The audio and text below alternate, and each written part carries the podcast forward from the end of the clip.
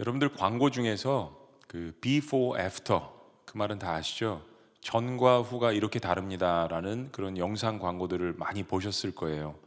아, 뭐 어, 머리가 뭐 저도 이제 나이 들면서 머리가 많이 많이 빠지는데 예, 머리가 저렇게 좀 없었는데 아, 이 약을 써보니까 이 약 한번 써보세요. 뭐 용한 약입니다. 머리가 나는 before, after의 사진을 보여주는 또 바이타민 C 같은 거 이제 선전을 하면서 피부가 전엔 저랬는데 애프터는 이렇게 됐습니다. 뭐 이런 그 광고들도 있고요. 또 열심히 그 운동을 해서 이만큼 살을 뺐습니다. 라는 그런 그 광고들을 아마 많이 보셨을 겁니다. 이 외에도 대비를 하는 거죠. 전에는 이랬는데 지금은 이렇습니다. Before and after. 아, 이두 개에 대해서 극명하게 비교를 하면서 이약 한번 써보세요. 이렇게 운동해 보세요. 또 이런 기구를 써보세요. 또 이런 그 아, 보조식품 한번 드셔보세요. 라는 그런 광고들을 저희들이 많이 봅니다. 그런데 분명한 것은 이런 광고들을 보면서 많은 사람들이 그것을 구입한다라는 사실입니다. 왜냐하면 전에 이랬는데 지금은 이렇다라는 것을 같은 인물인데 굉장히 극명하게 대조하면서 우리에게 보여주고 있기 때문이죠. 저는 이 광고들을 보면서 어, 그렇다면 기독교인의 그리스도인의 before와 after는 어떤가? 우리는 그것을 어떻게 보여줄 수 있을까라는 생각을 해봅니다. 내가 소위 말하는 이제 기독교인 그리스도인인데 예수님을 믿기 전에 나의 상태는 어떠했는가? 그리고 예수님을 믿고서 나는 얼마만큼 드라마틱하게 바뀌어져 있는가? 얼마나 달라졌는가? 어, 저기 한국에 와 보니까 그런 그 방송들이 많더라고요. 우리 애가 달라졌어요. 처음에 원래 그걸로 시작했죠. 그러다가 뭐 우리 아빠가 이렇게 달라졌어요. 뭐 우리 엄마가 달라졌어요. 요즘 보니까는 우리 강아지가 이렇게 달라졌어요. 뭐 그런 프로그램까지 있더라고요. 이 역시 아, before와 after가 이렇게 다르다라는 것을 극명하게 우리에게 보여줍니다. 우리는 거기에 환호하고 그리고 그렇게 되고 싶어하고 거기에 열광을 합니다. 그런데 우리의 삶을 이야기하기 전에 나 개인의 삶을 이야기하기 전에 우리가 교회도 성경을 통해서 먼저 배우고 알자라고 이야기한 것처럼 우리 개인의 before after를 이야기하기 전에 성경에서는 그리스도인이 되기 전의 before와 그리스도인 된 후의 after를 어떻게 이야기하는지 한번 말씀을 봤으면 좋겠습니다. 아, 예수님을 만나기 전에 우리 모든 사람들의 인간의 상태를 이야기하는 것을 오늘 말씀을 통해서 보는데요. 1절 말씀은 우리의 before의 상태를 죽은 상태라고 이야기합니다. 그리고 after의 상태를 살아난 상태라고 이야기하죠. 자, 첫 번째 먼저 살펴봐야 하는 것은 우리의 죽은 상태입니다. before, 죽은 상태. 자, 1절 말씀을 다 같이 한번 읽어 보시죠. 1절 시작. 그는 허물과 죄로 죽었던 너희를 살리셨도다. 성경은 우리가 예수를 만나기 전에 상태를 아, 죽은 상태라고 이야기합니다.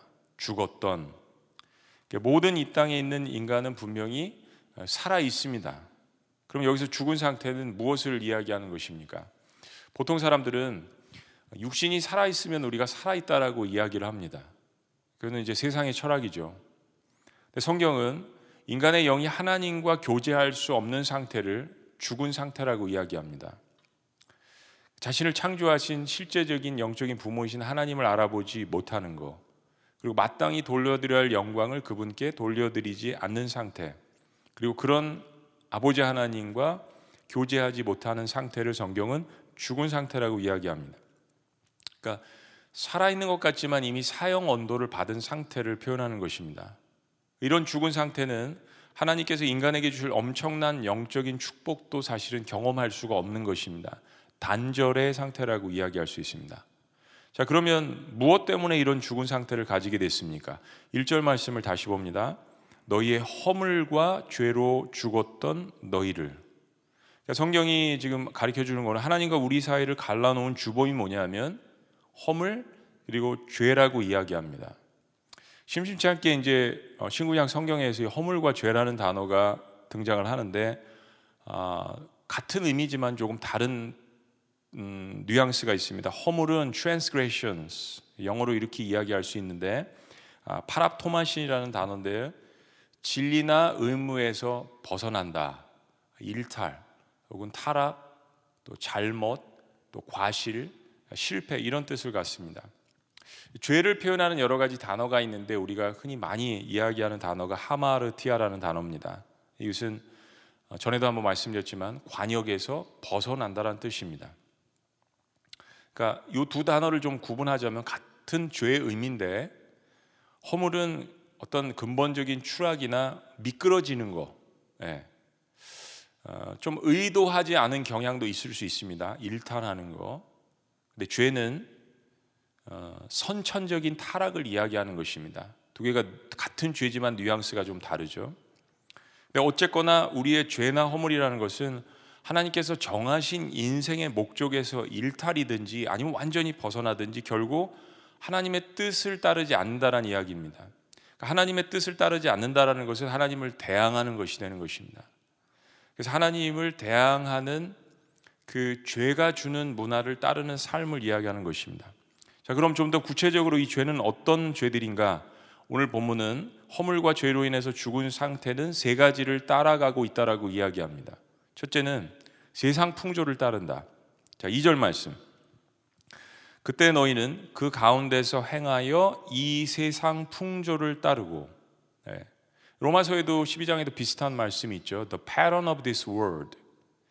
어떤 이 세상의 흐름, 세상의 가치관, 허물과 죄는 영적 죽음을 가져오지만 우리가 갖고 있는 역설적인 문제는 우리 육신은 살아있다라는 것입니다.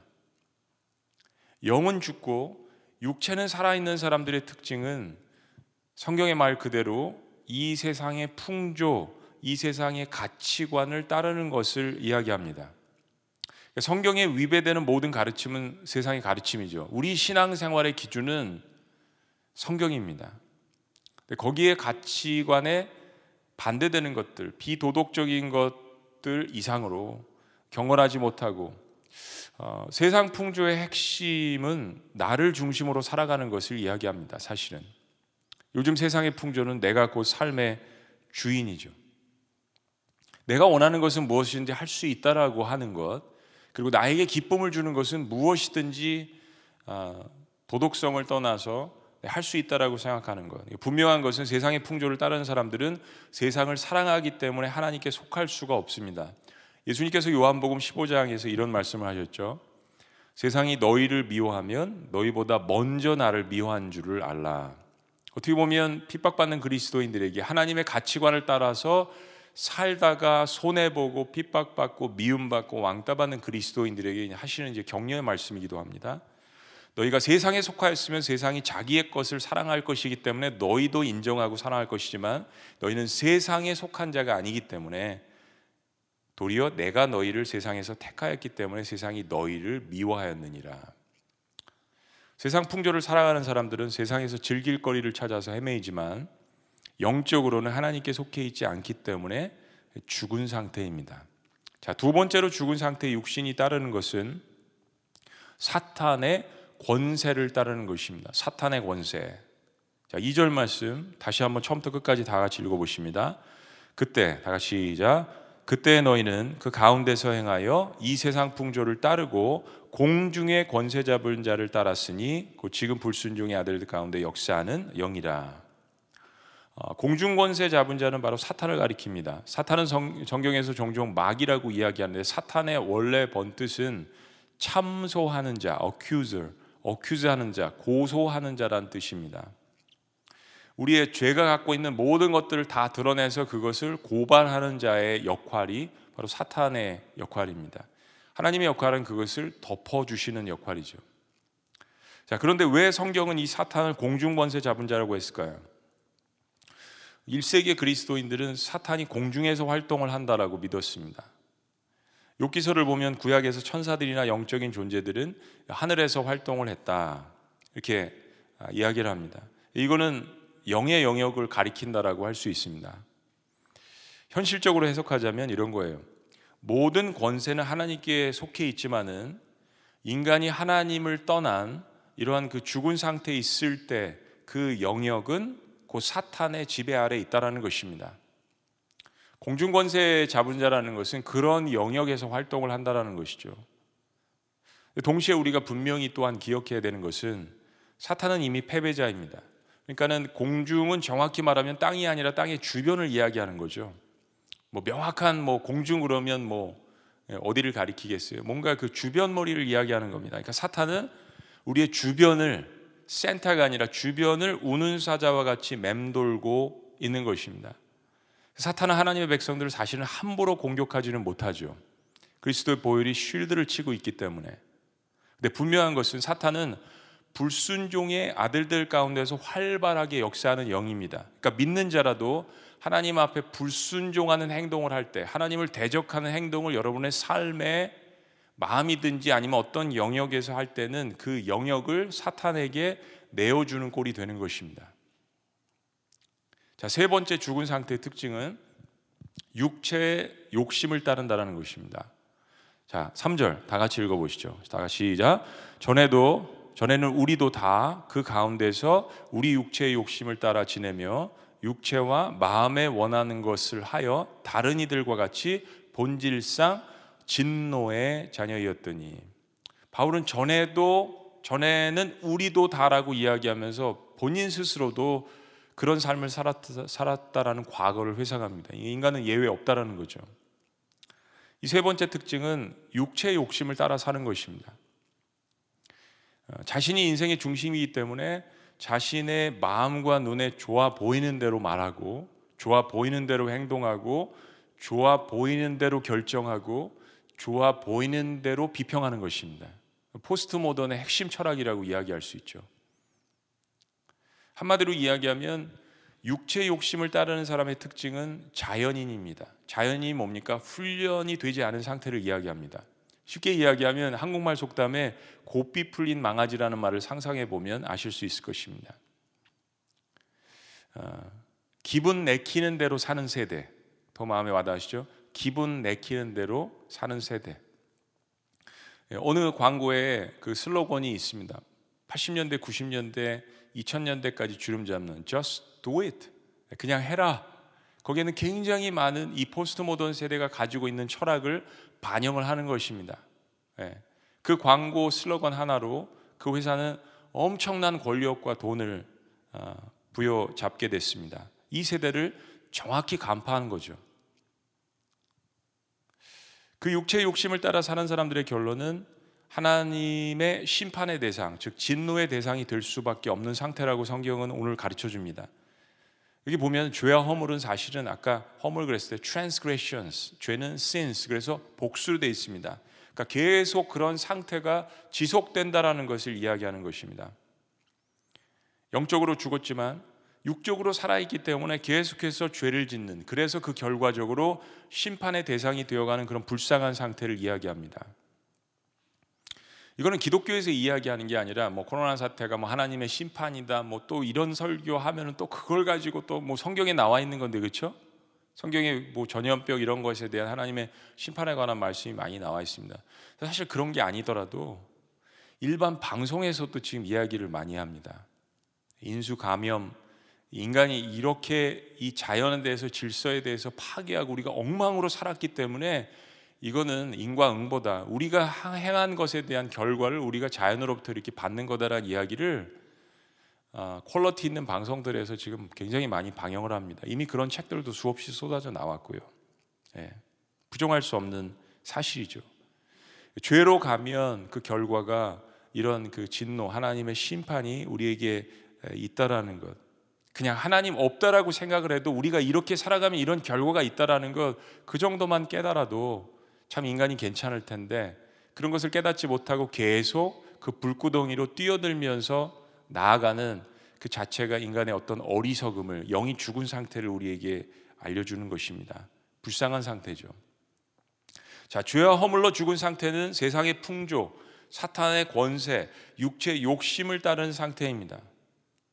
사실 성경은 모든 사람 즉 한 사람도 예외 없이 죄를 보면서 하나님의 영광에 이룰 수 없다라고 이야기합니다. 주일날 설교 말씀처럼 인간 스스로에게는 구원을 기대할 수 없는 거죠. 그러면 인류에게 아주 소망이 없는 것일까? 이 말씀을 보면 정말로 우리는 하나님의 심판만 기다리고 아니 이미 어떻게 보면 도끼가 그 나무 뿌리에 이미 놓여져 있는 그런 상태들을 우리의 삶에서 경험하는데 그럼 우리에게는 아주 소망이 없는 것인가? 놀랍게 성경은 오늘 이 죽은 상태가 다시 살아나는 부활을 경험할 수 있다라고 이야기합니다. 그럼 과연 어떻게 살아날 수 있습니까? 자, 두 번째는 살아난 상태, after를 이야기합니다. 첫째는 죽은 상태 before, 두 번째는 살아난 상태 after. 자, 한국말 성경에는 생략되어 있지만 원래 헬라어 원문에 보면은 4절 말씀은 그러나로 시작합니다. 그러나. 여러분 인생의 가장 극적인 드라마는 그러나입니다. 그럼에도 불구하고 그러나 그럼에도 불구하고 죽은 상태에 있는 사람들에게 소망이 있다라는 것을 성경이 이야기합니다.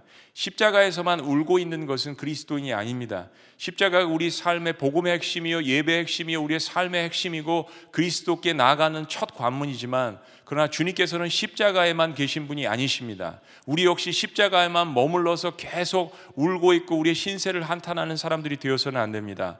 앞에 열거한 그런 죽은 상태, 그런 소망이 없는 상태, 그런 절망과 탄식과 사망의 상태에서도 하나님은 그러나를 선포하시는 하나님이십니다. 하나님은 그럼에도 불구하고 하나님이시고요. 그러나의 하나님이십니다.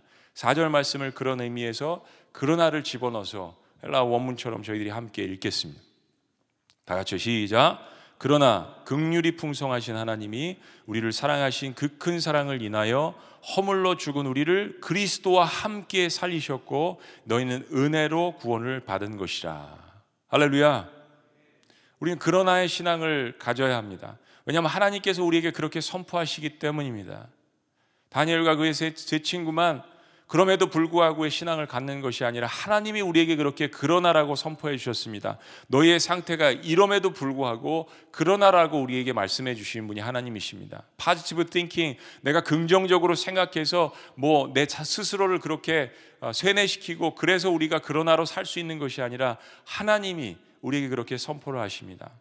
6절 7절 또 함께 일으키사 그리스도 예수 안에서 함께 하늘에 앉히시니 이는 그리스도 예수 안에서 우리에게 자비하심으로써 그 은혜의 지극히 풍성함을 오는 여러 세대에 나타내려 하심이라. 영적으로 죽은 상태에 있는 인간, 도저히 소망이 없는 인류, 버려진 질그릇입니다. 여기저기 깨어져 있습니다. 구멍이 나 있습니다.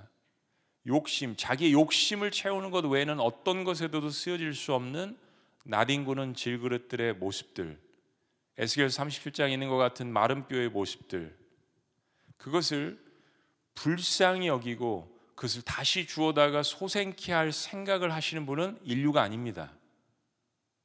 인류는 경쟁 사회입니다. 도태하는 사회입니다. 어떤 장면 하나 보여주면서 불쌍히 여기는 것은 인간의 의를 드러나기 위한 거죠. 실제 삶은 그렇지 않습니다. 그런데 그렇게 쓸모없는 조각들, 질그릇들, 자신의 욕심으로 채워도 구멍이 나서 채워지지 않는 그 인간들을 불쌍히 여기는 분은 다름 아닌 인간을 만드신 하나님이십니다. 나를 먼저 사랑하시는 것도, 나를 위해서 구원을 시작하시는 것도 다 나를 만드신 그리고 세상을 만드신 토기장이 하나님이십니다. 우리가 세상의 풍조를 따르고 사탄을 따르고 육체의 욕심을 따라 살면서 하나님께 불순종하고 하나님을 대적하고 살고 있는 동안 하나님은 여전히 한번 따라 보시죠. 여전히 여전히 하나님의 방식으로 우리를 살리고자 일하십니다. 예. 그 특징이 무엇이냐면 4절, 4절, 7절에 있는 첫째는 풍성한 긍휼, 예, mercy. 두 번째는 큰 사랑, love. 세 번째는 지극히 풍성한 은혜, grace. 세 가지를 이야기합니다. 하나님의 긍휼이 풍성하기 때문에 우리가 멸망하지 않는 겁니다. 하나님의 사랑이 지극히 크기 때문에 우리가 다시 돌아올 수 있는 겁니다. 이 하나님의 은혜가 크고 풍성하기 때문에 우리는 우리의 노력을 의지하지 않고 하나님만 의지할 수 있는 것입니다. 긍휼, 사랑, 은혜가 이 앞에 있는 형용사들을 보면 모두가 크고 풍성하다라고 표현했습니다. 그냥 긍휼이 아닙니다. 그냥 사랑이 아닙니다. 그냥 은혜가 아닙니다. 크고 풍성하다. 이것이 의미하는 것이 무엇이냐면 우리의 죄가 아무리 주홍같이 붉을지라도 우리가 아직 죄인 되었을 때라도 눈과 같이 희게 덮을 만큼 하나님의 긍휼과 사랑과 은혜가 충분히 크고 풍성하다라는 것을 이야기하는 것입니다. 그리고 이 모든 긍휼과 사랑과 은혜가 가장 크고 풍성하게 나타난 극적인 클라이막스가 바로 하나님이 가장 사랑하시는 독생자 예수 그리스도를 나 대신 한번 따라 보시죠. 나 대신 우리 대신 십자가에 내어 주심으로써 우리를 살리신 사건입니다. 그게 대속 구속입니다. 그런 의미에서 4절과 7절 말씀을 다시 한번 보는 겁니다. 자, 다 같이 한번 4절과 7절 그러나를 집어넣어서 다 같이 다시 한번 읽으십니다. 시작. 그러나 극률이 풍성하신 하나님이 우리를 사랑하신 그 큰 사랑을 인하여 허물로 죽은 우리를 그리스도와 함께 살리셨고 너희는 은혜로 구원을 받은 것이라 또 함께 일으키사 그리스도 예수 안에서 함께 하늘에 앉히시니 이는 그리스도 예수 안에서 우리에게 자비하심으로써 그 은혜의 지극히 풍성함을 오는 세대에 나타내려 하심이라 그렇습니다. 하나님의 모든 사랑과 은혜는 모두 예수 그리스도와 함께 그리고 그리스도 안에서 이루어졌습니다. 다시 정리해 보면 이런 거예요. 첫째 그리스도와 함께 살리셨고 God made us alive with Christ. with Christ. 하나님은 예수 그리스도와 함께 우리를 살리시고요. 그리스도와 함께 일으키셨습니다. God raised us up with Christ. 그리스도와 함께 일으키셨습니다. 그리고 마지막 세 번째는 그리스도 예수 안에서 함께 하늘에 앉히셨습니다. God seated us with Christ in the heavenly places in Christ Jesus. 여러분 하나님의 사랑과 은혜라는 것은 하나님의 아들 예수님에게 우리가 아까 설명한 그런 죄와 허물을 대신 다 뒤집어 쓰게 하신 것입니다. 그게 제사입니다. 동물 제사 역시 마찬가지. 다 뒤집어 쓰게 하는 겁니다. 그리고 아들을 십자가에 죽게 하신 것에서 극적으로 표현되어졌습니다. 그런데요. 그런데 잊지 말아야 되는 사실은 하나님의 사랑과 은혜는 그 아들을 다시 살리심으로 말미암아서 완성되어지는 겁니다. 하나님은 단순히 하나님의 아들을 살리신 것이 아니라 그 아들과 함께 우리를 살리시고자 일으키신 것입니다. 여기에 모두 함께라는 단어가 들어와 있습니다. 우리 한번 따라해 보시죠. 함께. 옆에 있는 분에게도 조용하게 이야기해 보시죠. 함께. 하나님은 그의 아들 예수님과 함께 죄로 말미암아 죽었던 그의 백성들도 다 살리시기를 원하시는 것을 십자가에서 보여주신 것입니다. 무덤에서 보여주신 것입니다. 하나님의 사랑과 은혜는 또한 거기에 머물지 않습니다. 다시 한번 봐요. 그리스도 함께 살리셨고 그리스도 함께 일으키시고 그리스도 예수 안에서 함께 하늘에 앉히시고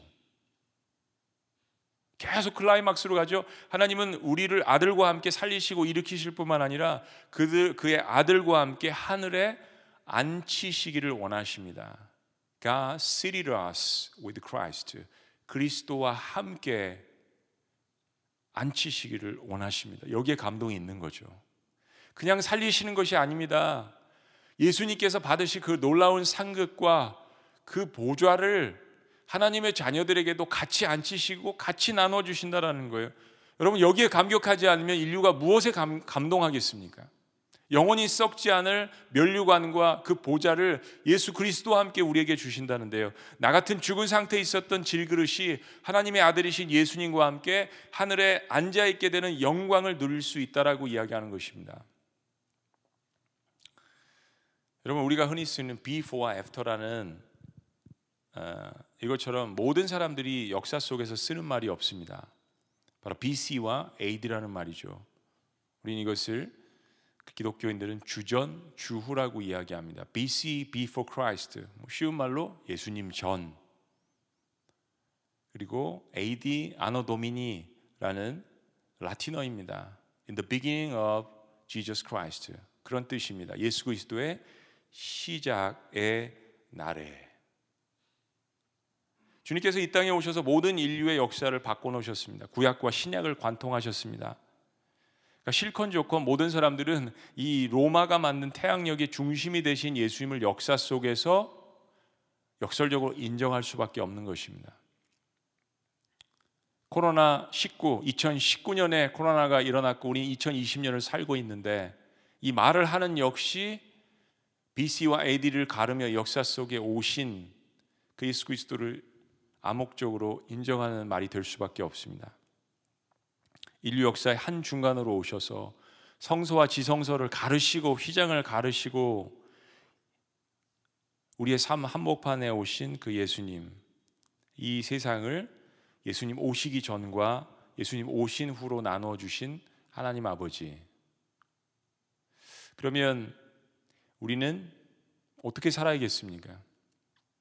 이것이 우리에게 감동으로만 다가오는 것이 아니라 우리의 삶 가운데 실제적으로 적용하며 능력을 느끼며 살아야죠. 나는 그런 예수님을 내 인생의 역사 가운데 before after의 주인공으로 모시고 있는가?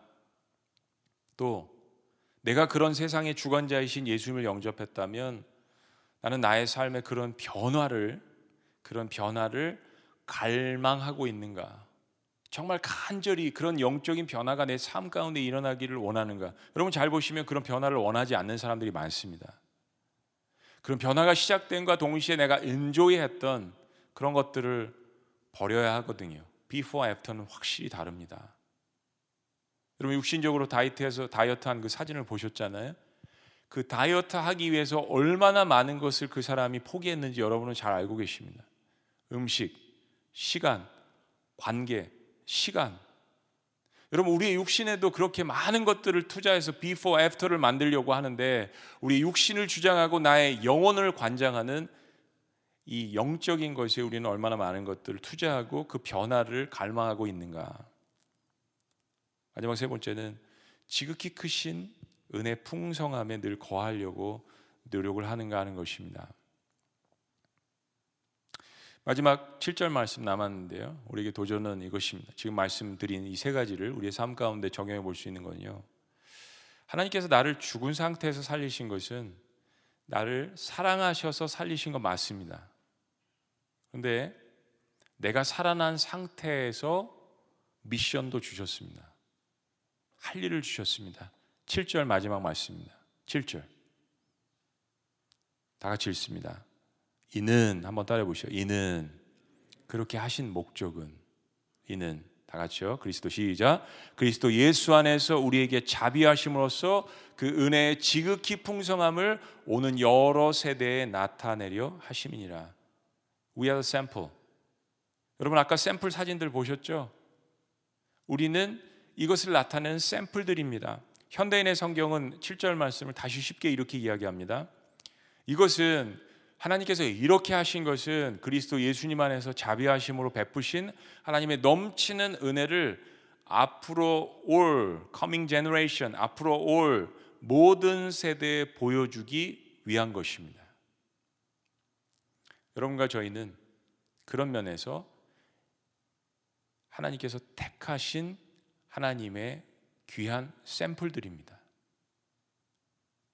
이것은이란 것은 앞에서 하나님께서 죽었던 우리를 사랑과 은혜로 살리셔서 예수님과 함께 살려주시고 부활시키시는 역사와 능력을 주신 것은 다가오는 세대, 우리 주변에 있는 사람들, 앞으로 예수님을 믿을 사람들, 즉 우리를 바라보는 모든 사람들에게도 소망이 있음을 너희가 그 역할을 하라고 우리를 교회로 불러주신 것입니다. 세상은 늘 전염병이 있어 왔고 없어 왔고 세상은 늘 경제가 좋았고 안 좋았고 세상은 늘 전쟁이 있었고 없었고 그러나 클라이막스에 주님 다시 오실 날을 바라볼 때는 예수님께서 마태복음 24장에서 말씀하신 것처럼 이 클라이막스가 정점을 향해서 consummation 나갈 것입니다.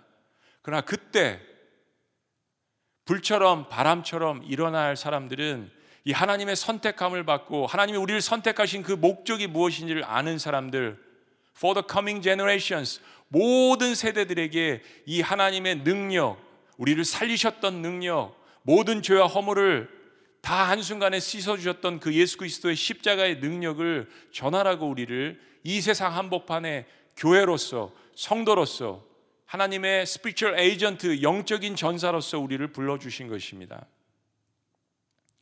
하나님은 이 before after 즉 예수님 믿기 전과 후의 상태를 나타내며 증거하는 사람들을 찾고 계십니다.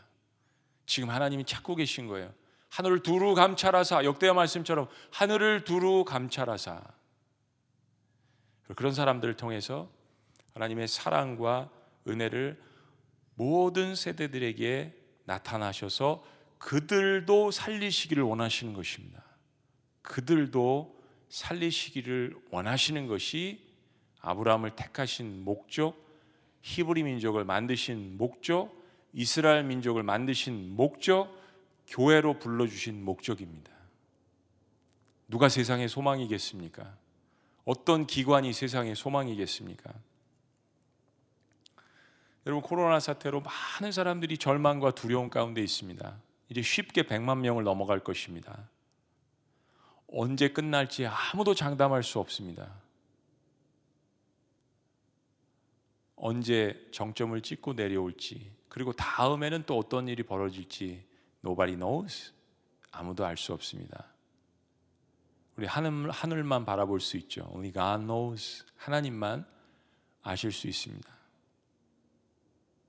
모두가 두려워하고 모두가 내일을 예측하지 못할 때 누가 이야기해 줘야 될까요? 전 세계적으로 국가의 창고를 비우고 있습니다. 수조 원 상상할 수 없는 수백조 원의 돈을 들여서 경기 부양책을 하고 있습니다. 국민들이 낸 세금이에요. 다음에는 어떻게? 우리 미래를 알 수 없습니다. 7년 대환란을 준비한 것도 아니에요. 갑자기 불어닥친 재앙입니다.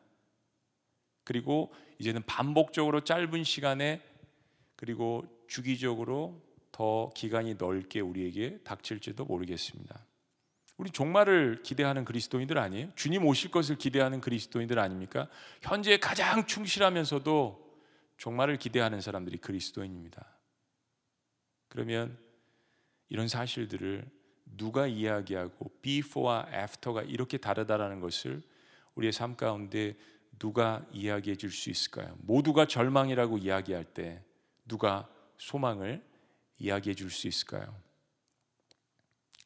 저도 두려움 가운데 있습니다. 여러분들도 두려움 가운데 있습니다.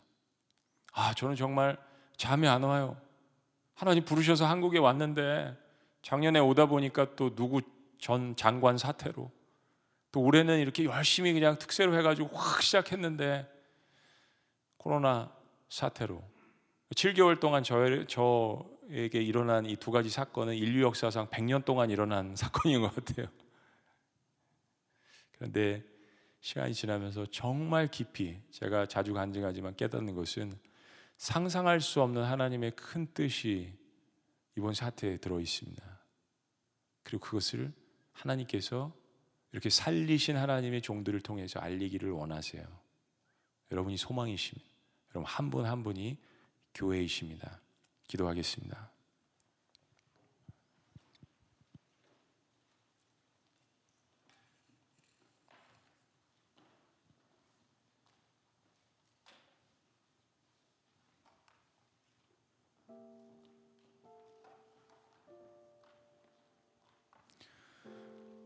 제가 이렇게 좀 공부를 해보니까요, 어, 인류 역사 속에 전염병이 창궐했을 때 그리스도인들이 한 행동들이 있더라고요.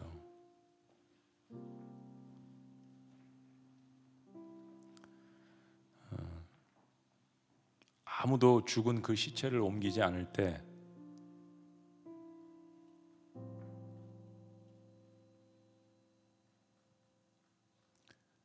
부활에 대한 소망을 가진 그리스도인들이 어, 그 시체들을 나르고 또 무덤을 만들어 주고 그러한 역사적인 사건들이 곳곳에 있습니다. 그리스도인들은 부활에 대한 소망을 갖고 있기 때문에 before after가 확실한 사람들이기 때문입니다. 이제는 우리가 나서야 할 때입니다. 기도해야 될 때입니다. 어느 곳에 있든지 주님만 붙들고 신뢰해야 될 때라고 생각합니다. 살아계신 하나님, 어, 많이 힘들고 또 절망 가운데 있지만 그러나 우리에게 썩어지지 않는 소망이 있음을 이 시간 주님 앞에 고백합니다.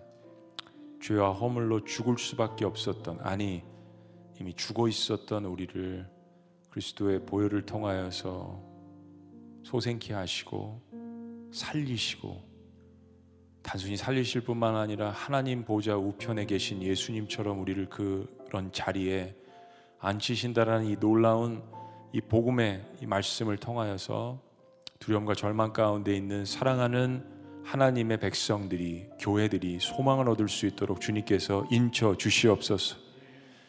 그리고 비포와 애프터를 확실하게 경험한 하나님의 사람들이 이 세상 곳곳에서 소망이 되어질 수 있도록 외칠 수 있도록 그렇게 살아갈 수 있도록 주님 인도하여 주시옵소서. 주의 약속이 아득하여도 나의 자리를 힘써 지키겠습니다. 주의 마음에 합한 자가 되어서 그 길을 기꺼이 주님 걸을 수 있도록 도와주옵소서. 주의 계획은 변하지 않고 성실합니다. 주님 나의 고백을 온전케 하여 주시옵소서. 세상이 어찌했든지 주의 계획과 나라가 세워짐을 바라보며 이 시간 모든 것 기꺼이 죽게 드리겠습니다. 예수님의 이름으로 기도합니다. 우리 자리에서 다 같이 일어나셔서 지금 주님 앞에 고백한 이 찬양 우리 하나님 앞에 기도하는 마음으로 우리 함께 부르시고 또 기도하도록 하겠습니다. 주의 약속이 주의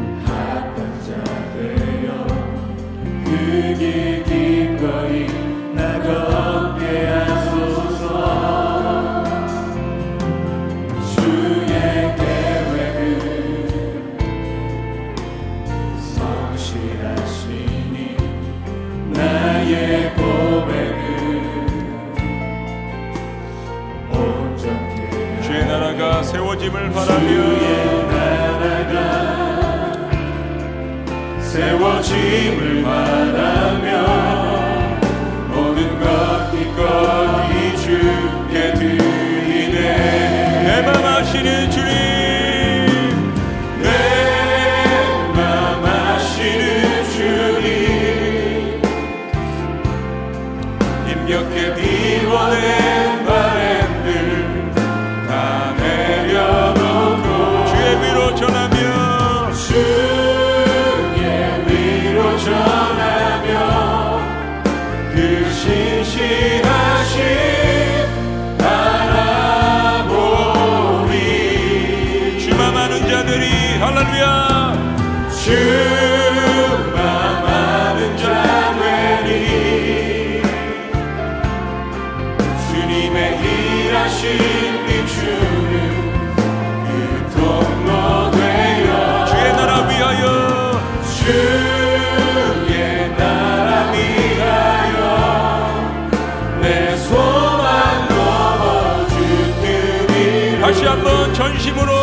전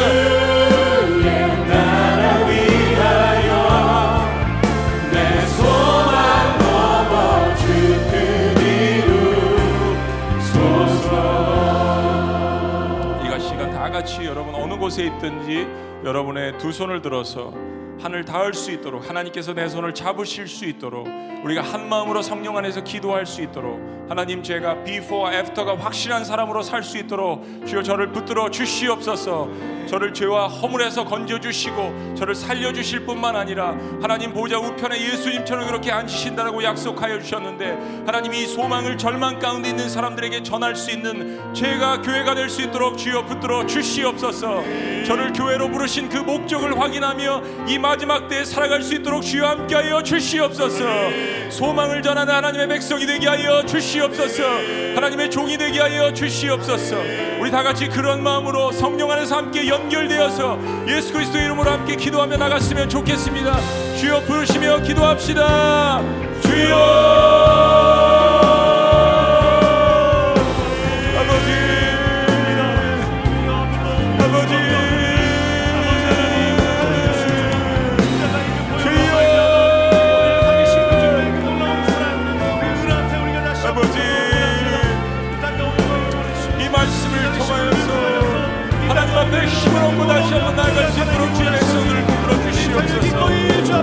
바람들은 내려놓게 하여 주시옵소서. 세상에 썩어질 소망들은 내려놓게 하여 주시옵소서. 오직 주님만 바라보며 하나님이 주신 이 소망을 가지고 부활에 대한 소망을 가지고 나아갈 수 있도록 인도하여 주옵소서. 이 하나님께서 나의 마음에 채워주신 이 위로를 증거하게 하여 주시옵소서. 하나님의 소망을 바라보며 하나님의 신실하심을 바라보며 나아갈 수 있도록 아버지 인도하여 주시옵소서. 내 마음을 아시는 주님 나도 주님의 아는 되도록 인도하여 주시옵소서. 하나님의 마음을 깨달아서 하나님의 마음을 전하는 자가 될 수 있도록 인도하여 주시옵소서. 모일 때보다 더 큰 영광이 교회 가운데 임할 수 있도록 주여 인도하여 주시옵소서.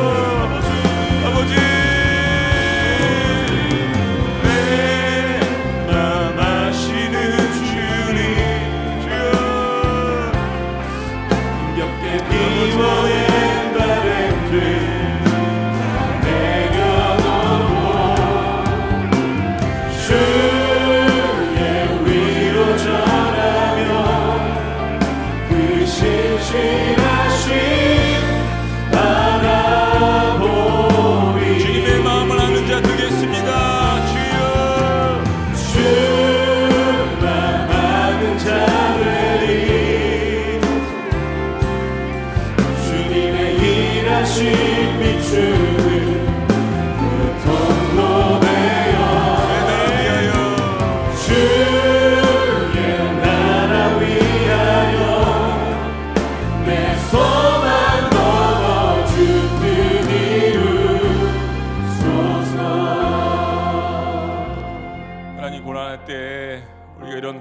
정말 하기를 원합니다. 주님 제 마음 아시죠? 어, 저의 마음 가운데 있던 썩어진 소망들을 주님 앞에 다 내려놓고 이제는 주님께서 우리에게 심어주신 그 부활의 능력과 소망을 전하는 자가 되기를 원합니다.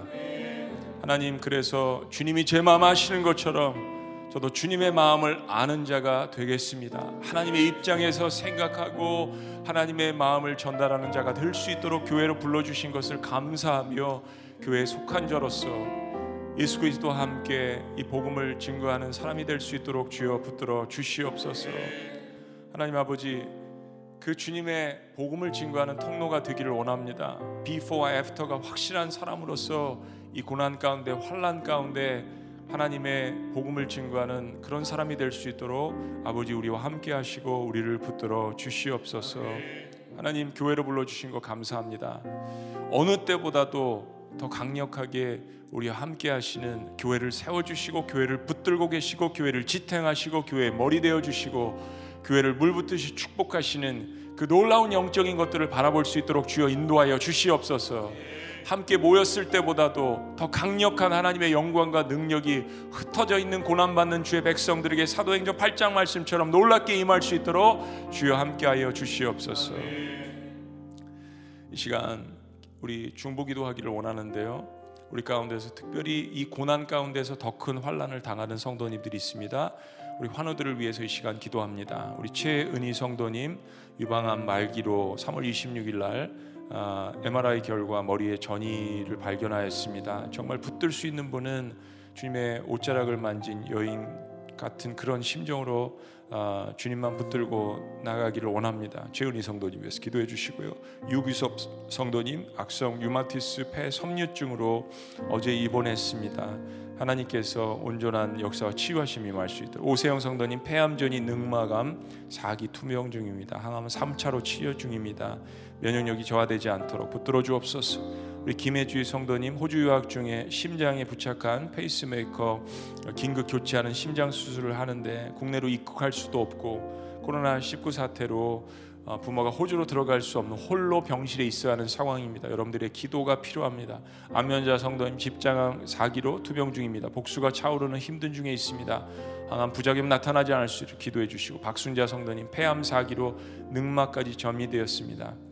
하나님만 붙들 수밖에 없는 상황입니다. 최구련 성도님 급성 폐 혈액 혈액병으로 항암 후 세균 감염으로 중환자실에 있는 정말 생사를 알 수 없는 고비 가운데 있습니다. 이종순 성도님 당뇨가 있고 연로하신데 지난 23일 날 또한 고관절 수술하였습니다.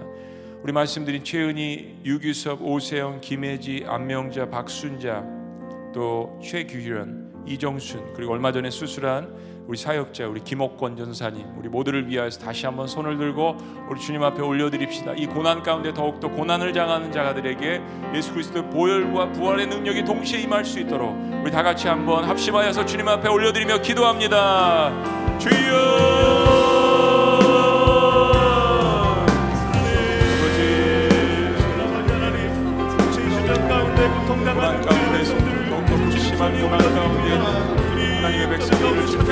기억하여 주시옵소서 병실에서 투병하고 있는 하나님 사람들이 있습니다 하나님 암이 정말로 수지까지 스며들어서 심한 고통 가운데 있는 사람들에게 그리스도의 보혈의 능력과 십자가의 능력을 주님께서 보여주셔서 저들이 다시 한번 하나님 아버지 부활에 대한 역사를 볼 수 있도록 인도하여 주시옵소서 하나님 하실 수만 있다면 하나님의 전능하신 능력으로 살려주시고 치료하시고 붙들어 주시며 하나님 쪼개시기도 하시다가 싸매기도 하시는 그 하나님의 능력을 바라볼 수 있도록 주여 인도하여 주시옵소서. 주님만 붙들고 나아갑니다.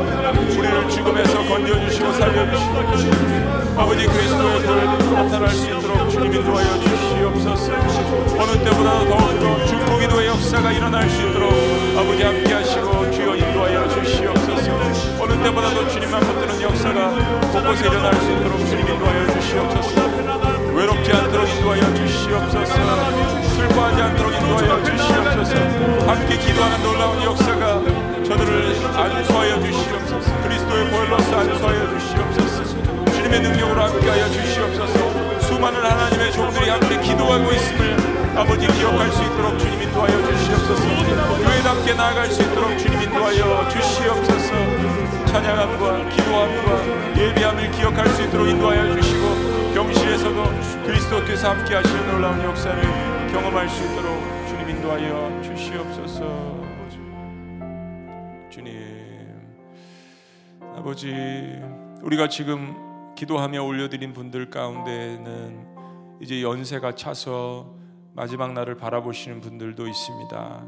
하나님 살려주시든 데려가시든 하나님의 뜻 가운데 있지만 무엇보다도 부활에 대한 소망을 붙들고 궁극적으로 하나님께서 영과 육을 치료하시는 소망 가운데 나갈 수 있도록 축복하여 주시옵소서. 하나님 또한 40대, 아, 50대 분들 가운데 자녀들이 홀로 있는 그러한 환경에 있는 분들도 있습니다. 병실에 있고 자녀들은 격리되어 있고 하나님 그런 상황들을 아시는 주님께서 도움의 손길들을 보내주시고 놀라운 하나님 아버지 치료하시는 하나님의 능력과 손길을 통하여서 그들 마음 가운데 소망을 붙들 수 있도록 주님 역사하여 주시옵소서. 우리 호주에 있는 김혜지 우리 자매 주님께서 붙들어 주시고 아무도 가까이 할 수 없는 어려운 환경 가운데 있지만 주님께서 그 병실을 찾아가 주셔서 너는 내 딸이라 너는 내 사랑하는 딸이라는 주님의 음성을 통하여서 큰 격려와 하나님의 치료하시는 역사가 일어날 수 있도록 주님 인도하여 주시옵소서. 오늘 이 영상을 보고 함께 예배드리는 사람들 가운데 정말 극심한 절망 가운데 경제적으로 육신적으로 영적으로 고난받는 성도들이 있습니까? 하나님 그 방에 또 그 사업터에 그 병실에 우리 주님께서 이 시간 찾아가 주시옵소서. 아니 이미 그곳에, 그곳에 계신 그 주님의 능력과 그 주님의 임재하심을 그들이 느낄 수 있도록 주님 인도하여 주시옵소서. 또한 이 말씀을 듣고 어, 많은 하나님의 백성들이 그들을 위해서 함께 기도하고 있다는 사실을 주님이 기억할 수 있도록 아버지 인도하여 주시옵소서. 떨어져 있지만 어떤 때보다도 교회됨을 회복할 수 있도록 인도하시고 어떤 때보다도 형제됨 자매됨을 회복하는 그러한 놀라운 역사들이 주님 곳곳에 있도록 주님 인도하여 주시옵소서. 하나님 마지막 때를 바라봅니다. 우리가 고난 가운데 있지만 그럴수록에 주님께서 주시는 놀라운 부활에 대한 역사 그리고 능력이 우리 안에 있음을 기쁨으로 주님 앞에 예배하며 소망 가운데 나아갈 수 있도록 하나님의 모든 백성들을 자녀들을 주께서 축복하여 주시옵소서. 목장 가운데서도 이러한 간증과 하나님의 말씀들을 서로 나눕니다. 그 나눔 가운데 치료하고 회복하시는 하나님의 능력이 나타날 수 있도록 주여 인도하여 주시옵소서. 우리를 구속하시는 이름 삼위일체 하나님 성부와 성자와 성령의 이름으로 간절히 축복하며 기도합나이다. 아멘.